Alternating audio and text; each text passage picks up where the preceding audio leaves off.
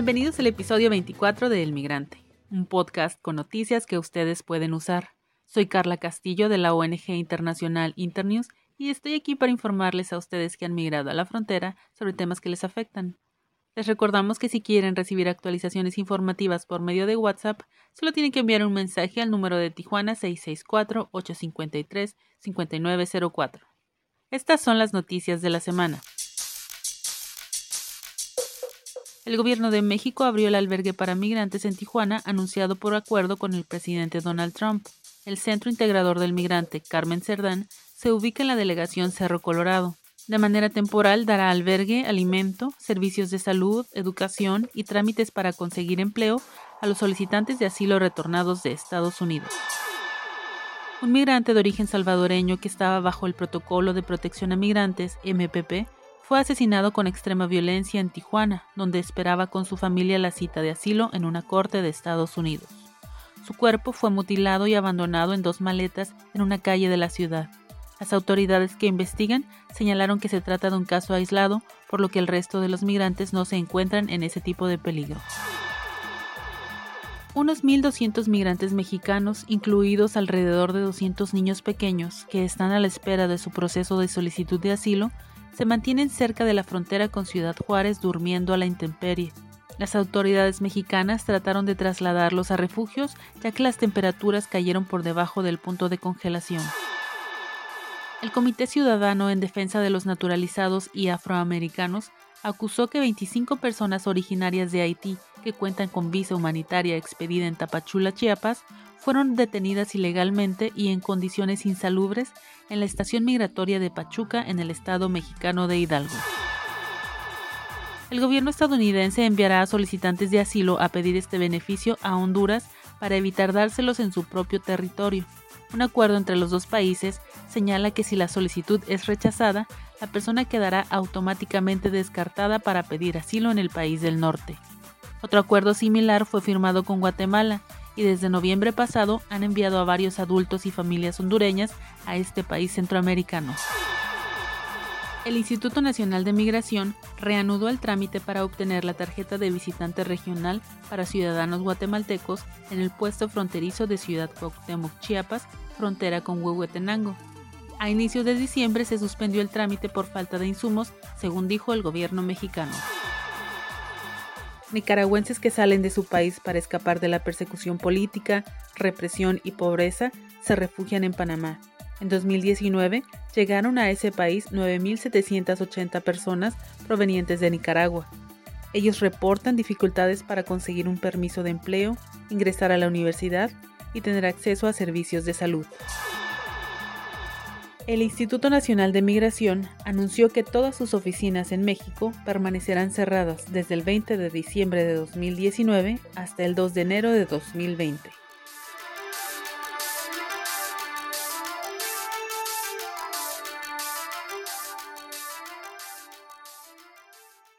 Hay personas que han solicitado asilo en Estados Unidos y por diferentes causas han perdido sus citas con el juez de migración y se han quedado con muchas dudas sobre el estado de su proceso. Algunos de los motivos por los que pierden el seguimiento de sus audiencias es porque las autoridades migratorias les dieron lo que llaman una cita falsa. Noemí Vázquez, de Honduras, pasó por uno de estos casos. Escuchemos cómo fue su experiencia. Buenos días. Eh, sí, fíjate que yo entré a migración el 24 de julio y me tuvieron casi nueve días en la hielera. Me dieron salida ahí de San Diego, me dieron salida el 31 de julio. Me dejaron corte para el 11 de septiembre. Me presenté eh, a mi corte el 11 de septiembre ahí en San Diego y el juez me dijo de que, que en la segunda corte le presentara mis pruebas y todo. Me dejaron fecha para mi segunda corte que, fue, que fue el 7 de octubre. El 7 de octubre pues le, dije yo al, juez de que yo ya llevaba mis, mis pruebas traducidas en, en inglés en español y mis copias, ¿verdad?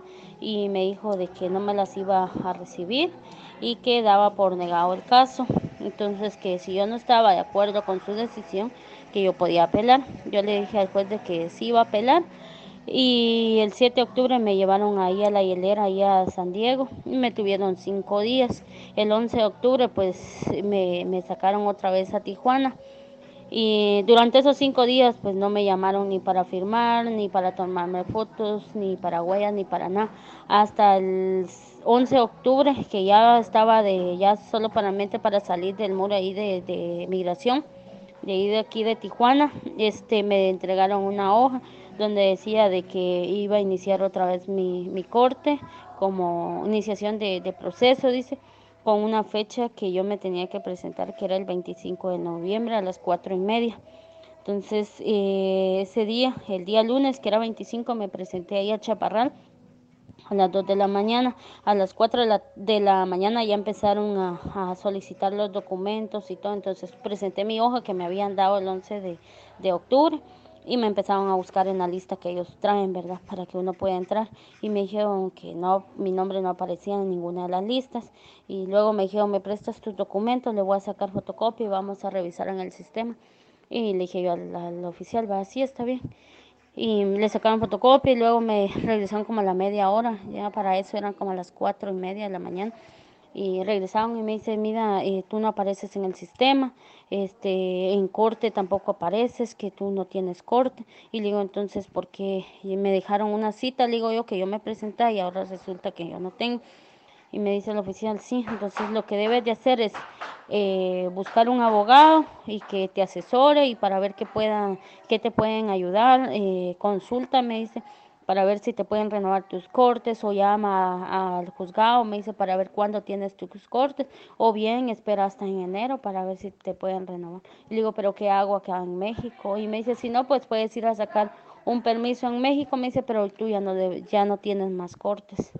Entonces eso fue lo único que me dijeron, pero no me dejaron entrar ni nada, solamente me dijeron que ya no tengo más cortes en el sistema de ahí de San Diego y que en el juzgado no aparece que yo tenga más cortes y yo solicité mi apelación y realmente no sé qué, qué es lo que está pasando o por qué es que ya no aparezco en el sistema o qué, ¿verdad? Tengo una pregunta. En este caso creo que sí puedo demandar, ¿verdad? O no sé si alguien me pudiera ayudar o dónde me puedo ubicar para que me puedan ayudar, para ver para poner una demanda porque creo que ahí me violaron mis derechos en estarme dando una fecha falsa, mandarme a México y México con esa fecha que con esos papeles que me dieron que yo tenía otra corte que era el 25 de noviembre, con esa me sacaron a México, me dieron un permiso para que yo estuviera del 11 de octubre al 25 de noviembre y cuando yo me presento a cortes, pues dice que no tengo cortes, que no aparezco en el sistema, entonces yo ya no puedo seguir teniendo cortes me quedé del lado de México y realmente no sé qué es lo que, que está pasando o a quién me puedo ubicar, a quién puedo buscar para que me pueda ayudar en todo eso. Eh, les agradecería mucho, ¿verdad?, si me pudieran apoyar en alguna información o bien algún abogado, porque realmente me, me encuentro como que en un callejón sin salida, porque yo me presenté a mi, a mi corte y resulta que no, que no tengo, ¿verdad? Entonces ahora, ¿cómo puedo hacer para que me puedan renovar mis cortes? ¿A dónde me debo de ubicar? Porque en el, en el sistema eh, aparece un número de teléfono donde uno puede llamar al juzgado y aparece que uno no tiene corte. Entonces, ¿cómo puedo hacer?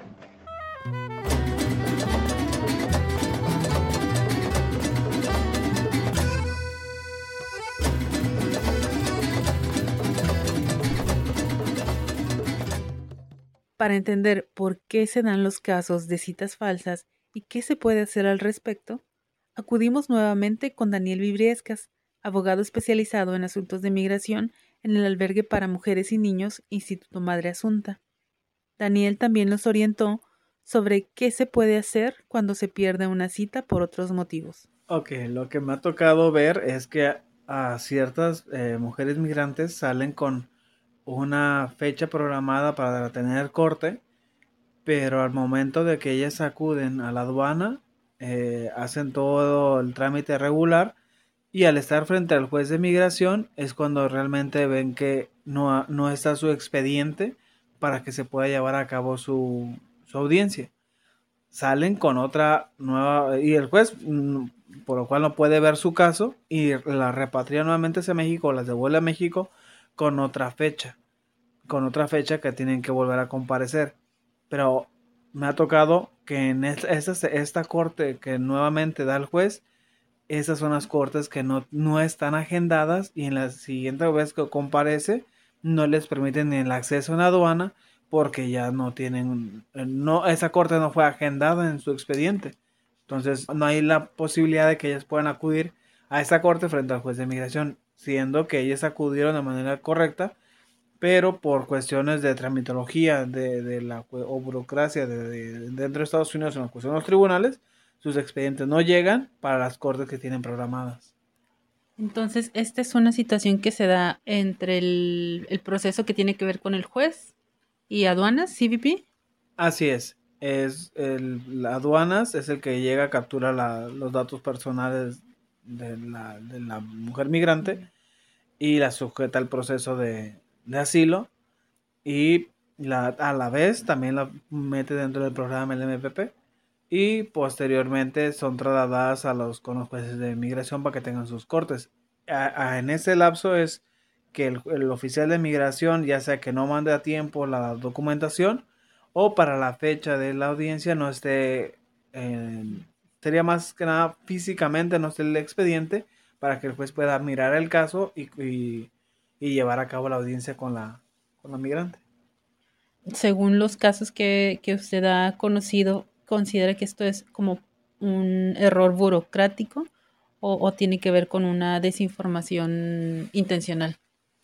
Yo, yo lo veo más eh, como cuestión de logística eh, o, o, la cuestión de la forma en que o el mecanismo que están utilizando para ellos llevar a cabo el control de personas que tienen eh, la información en aduanas y con la cuestión del envío de la información a las cortes. Y la, lo otro es, esa situación yo se estuvo viendo en octubre y principios de noviembre. Pasado ya lo que viene siendo diciembre y finales de noviembre, ya no se ha, se ha visto ese tipo de situaciones. Al igual que ha disminuido también el acceso de las fichas o de personas. Eh, de, de, ¿En el listado? Ajá, ha disminuido, ya no ingresan con esa cantidad que ingresaban días anteriores que algunos días llegaban a ser hasta 10, 12 fichas, ahorita son 3, 4, 2. Y cada ficha tiene 10, personas. Sí, bajaron el flujo y... Entonces probablemente tenga que ver con eso, eh, que no se den las citas, uh, estas citas falsas.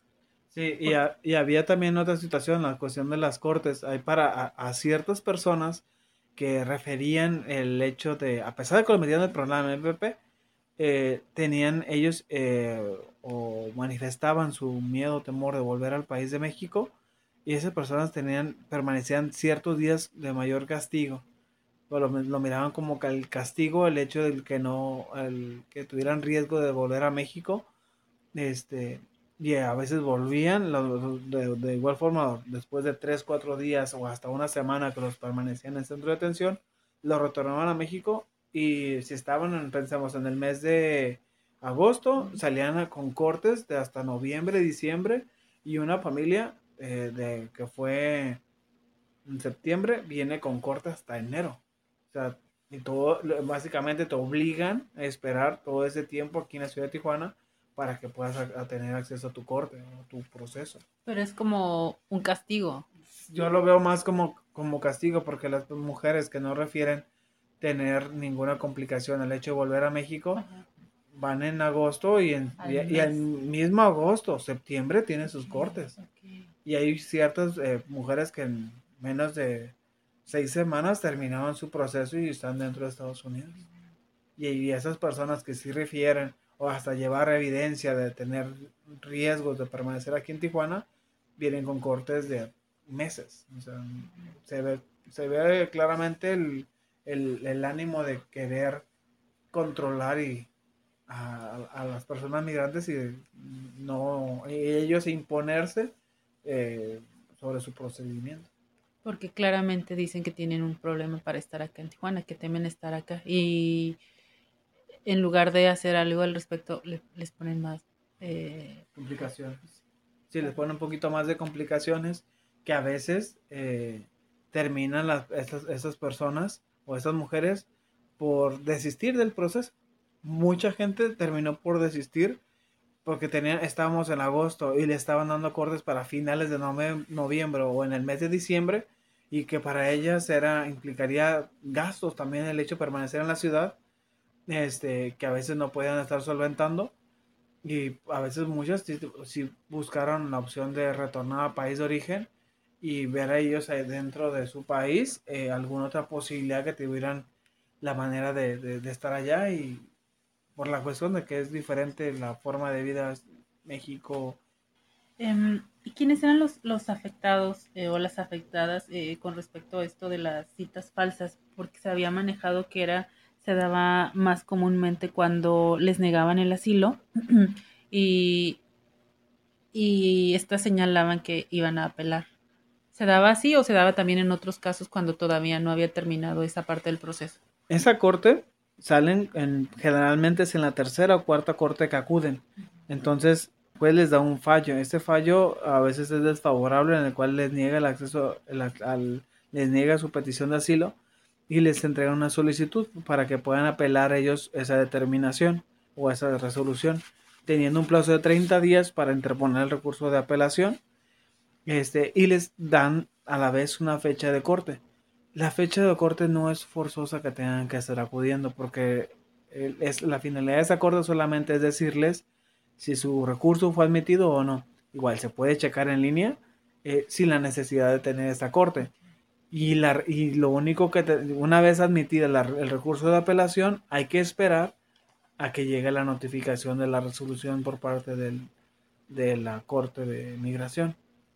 La primera parte se está llevando en, las cortes de aquí de San Diego y donde se ve la cuestión, meramente la pura solicitud del asilo. Pero la parte de la apelación ya se miran en otras instancias. Si tienen una cita falsa, puede no afectar tanto mientras tengan acceso a, ver la respuesta en, línea.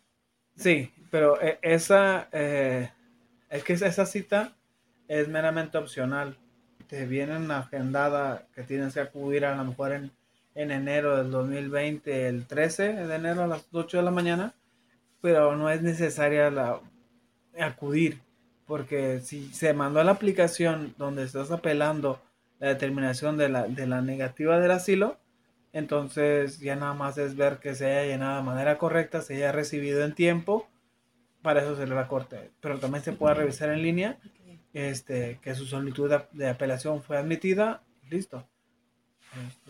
Entonces, la corte no es algo que forzosamente ocupen o necesiten o, o, requieran ir. Hay veces que dicen, ah, es que tengo una, que muchas me ha tocado ver que dicen que tienen su corte falsa o que una corte mal programada, pero es por eso. A veces les dicen en la aduana que su apelación fue, fue admitida, entonces hay que esperar a que nos llegue, nos llegue la, resolución aquí a, pues en este caso Tijuana, donde les va a decir el sentido, el sentido de la resolución del otro tribunal que le da su caso de asilo. Para las personas que están en albergues, llegan a los albergues. y para las personas que no están en los albergues. Se puede poner la, la dirección este, en la solicitud. Igual, puede, generalmente yo coloco dos, coloco la del albergue o si tienen algún domicilio aquí en la ciudad, pongo el domicilio de la ciudad y el domicilio de la persona que le va a reclamar. Para que haya dos opciones donde se puedan notificar, más la cuestión de los teléfonos. Hay algunos casos que se han confundido entonces como, como citas falsas, aunque en realidad es eh, solamente como omitir una, una cita que no es obligatoria, no es necesaria, ni afecta en el proceso. No, eso no, esta, esa, en, esa parte, la cuestión de la apelación y que tiene que acudir, no afecta en el proceso las que se estaban viendo y que sí afectaban el proceso era cuando acudían a la, su primera ocasión a la aduana, tomaban fotos, huellas y datos personales y salían con una fecha de corte. Pero a veces esa fecha de corte es la que no estaba de manera, no estaba preparada de manera correcta y llegaban a las cortes en Estados Unidos y ahí no contaban con los expedientes. Esas sí afectaban directamente los procedimientos y la manera correcta de recuperar esa fecha esa, o una nueva corte es metiendo una aplicación buscando que se le agende nuevamente. Por cuestiones prácticas, lo que realmente hacen las mujeres migrantes ahorita es nuevamente cruzar de, eh, bueno, hacer el cruce de manera irregular para salir con su, con su nueva cita ya de manera correcta. Se tiran al muro, como dicen ellos, y eh, los detiene CBP y entonces los detiene por unos días y, les dan una nueva cita. Así, es. Sí, ellos, como dicen, ¿no? Se tiran y en su tirar, ya sea que los detenga la Border Patrol o lo tenga CBP o lo cualquiera de las dos, los llevan al centro de detención, al momento de tomar huellas, ven que están en el proceso de asilo, ven que están dentro del programa de MPP y entonces nada más lo que hacen es eh, dar, reimprimirles la nueva fecha que tienen para estar ante un juez de migración y ellos ya sean repatriados a México y continúan con el mismo procedimiento sin necesidad de iniciar otro. Lamentablemente es muy tardada. Eh, mm, en, algunos casos mandamos, las, le mandamos la aplicación que es una forma. Es, una... solicitud, exacto. Es una forma que se manda, pero eh, es mucho la demora que tiene de dar contestación. Entonces entra la cuestión de la desesperación, ver la cuestión del procedimiento y muchas tienden a lo mejor a, de manera irregular a hacer su cruce. El gobierno mexicano, nadie de este lado de México puede hacer nada al respecto. Pensaríamos de que pudieran hacer eh, bastante en apoyar a esta población migrante, pero gubernamentalmente no ha visto ninguna acción que se haya determinado, pero no, bueno, acciones por parte del gobierno mexicano no se ha visto ninguna. Es decir, que si alguien va a preguntarle algo al grupo beta, ¿qué respuesta va a tener? Sobre las citas falsas, o sea, ¿qué les va a decir? Pensamos que el grupo le hablas de las citas falsas, te van a decir que ellos no saben, es cuestión de migración. ¿Cómo es que se logra hacer todo este proceso de regresar a México y se les da el, este permiso de entrada? ¿Tiene validez? Eh, o están en riesgo de deportación? O sea, ¿qué implicaciones tiene esto para ellos? ellos ingresaron al país de Estados Unidos eh, atendiendo a esa cita que tenían. Al llegar a esta corte es cuando realmente se dan cuenta que esa corte no estaba programada para ellos. Entonces, pero como están dentro del programa del MPP, entonces basándose que todos los centroamericanos los están englobando en este programa, es como lo retornan, el retorno es legal, su proceso migratorio se encuentra ya truncado. Entonces ellos están buscando manera de cómo reactivarlo o estar o, enterarse que fechas de corte próxima es que buscan la, manera, la cuestión regular. Migración mexicana, valiéndose de la cuestión del MVP, es que termina por aceptar, otorgar el permiso de estadía aquí en México y, ya. Cuando no tienen corte, lo, curiosamente lo dan un mes, pero cuando tienes corte, siempre vence un día, un día después de la corte. la corte. Sí, pero pues ya entran las instituciones como la OIM y comienzan a, a buscar, incentivar el retorno seguro a su país. Y de hecho, ahorita lo más novedoso, primicia, este, así como Guatemala se volvió país seguro, entonces ya no nada más es México, sino también a Guatemala. Entonces, lo que queremos, va a ser complicado como el saber cómo van a estar llevando las cortes a, distancia. Y siendo México, igual país seguro, es un país vecino. Pero la gente que está regresando a Guatemala eh, y, va a tener corte programada, esa es el, la incertidumbre que se tiene porque eso no lo cubre, esos gastos no los cubren más que el, propio migrante o las asociaciones que lo, que lo apoyan, ¿cierto? Cierto, entonces pensemos en algún hondureño que venga y se pida el asilo político. Ya MPP también lo tiene, así como lo tiene México, también lo tiene ya Guatemala, entonces a, una persona que no sea de Guatemala la pueden retornar a Guatemala. Salvador, Honduras, eh, Haití, o sea, otras nacionalidades que pueden este, ser retornadas a Guatemala al ser ya un país seguro. Y lo complicado va a ser eso, cómo van a estar viniendo las cortes, cortes. cada mes. México, al ser cuestión de país vecino y sobre todo Tijuana, pues facilita un poco, pero la cuestión de Guatemala sí es algo que está de pensarse cómo van a, cómo van a permitir el acceso a este solicitante al asilo un tema más pequeño y relativo a lo de las eh, citas falsas por las formas en que se puede solucionar es cuando se pierde una cita por diferentes motivos de salud, este, incluso trabajo, me dicen, ¿no? Eh, que se confundieron.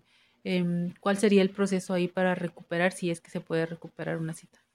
Recuperarla, eh, la, la manera correcta es mandando la aplicación que te regeneran una nueva cita pero eh, lo que más hacen es ellos nuevamente acudir, de, cursar de manera regular y salen nuevamente con su cita reimpresa.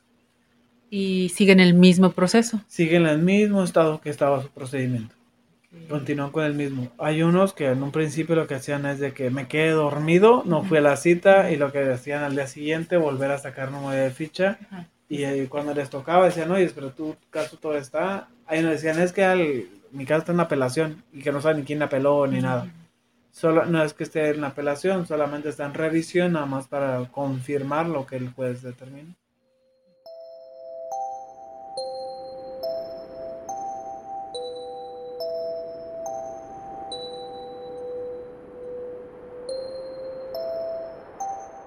Y con motivo de la Navidad, desde el migrante enviamos un abrazo con mucho afecto a cada una de las personas que nos escuchan.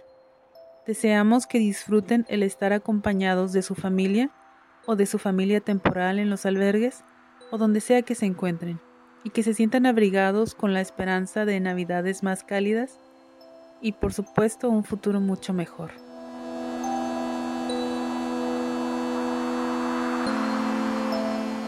Y eso es todo por esta emisión. Ya lo sabes, mándanos tus mensajes y notas de voz al WhatsApp con humor de Tijuana 664-853-5904 y busque nuestra versión impresa del boletín en los albergues de Tijuana y Mexicali. Contiene más información útil para ustedes. Muchas gracias por escuchar El Migrante. Hasta el próximo episodio. Cuídense y que les vaya muy bien.